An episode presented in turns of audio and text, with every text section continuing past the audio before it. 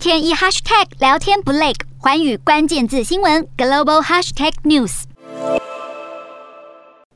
黄色机器狗在建筑工地踏着稳稳的步伐，走到指定地点，开始仔细扫描周边环境，将即时影像传回监控室，让工头掌握最新的施工进度。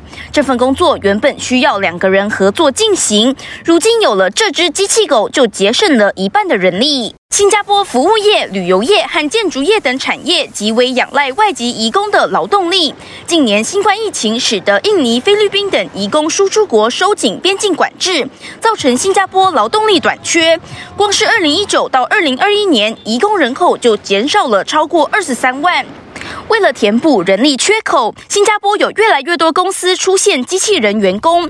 不止在工地，新加坡这间图书馆也出现可爱的机器人管理员，能够快速扫描一排排书架，找出放错地方的书。馆内2只机器人一天能扫描10万本书，大大节省人力。Staff need not read the call numbers one by one on the shelf, and this reduces the routine and labor-intensive aspects of this task.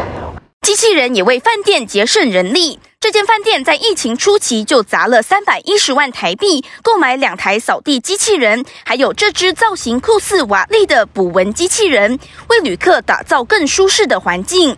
机器人也化身咖啡师，为客人煮出一杯杯完美的咖啡，既方便又快速。但也有客人认为一切让机器人代劳，还是少了人的温度。国际机器人联合会2021年的数据显示，新加坡制造业每万人部署605台自动化机械，仅次于南韩的每万人932台。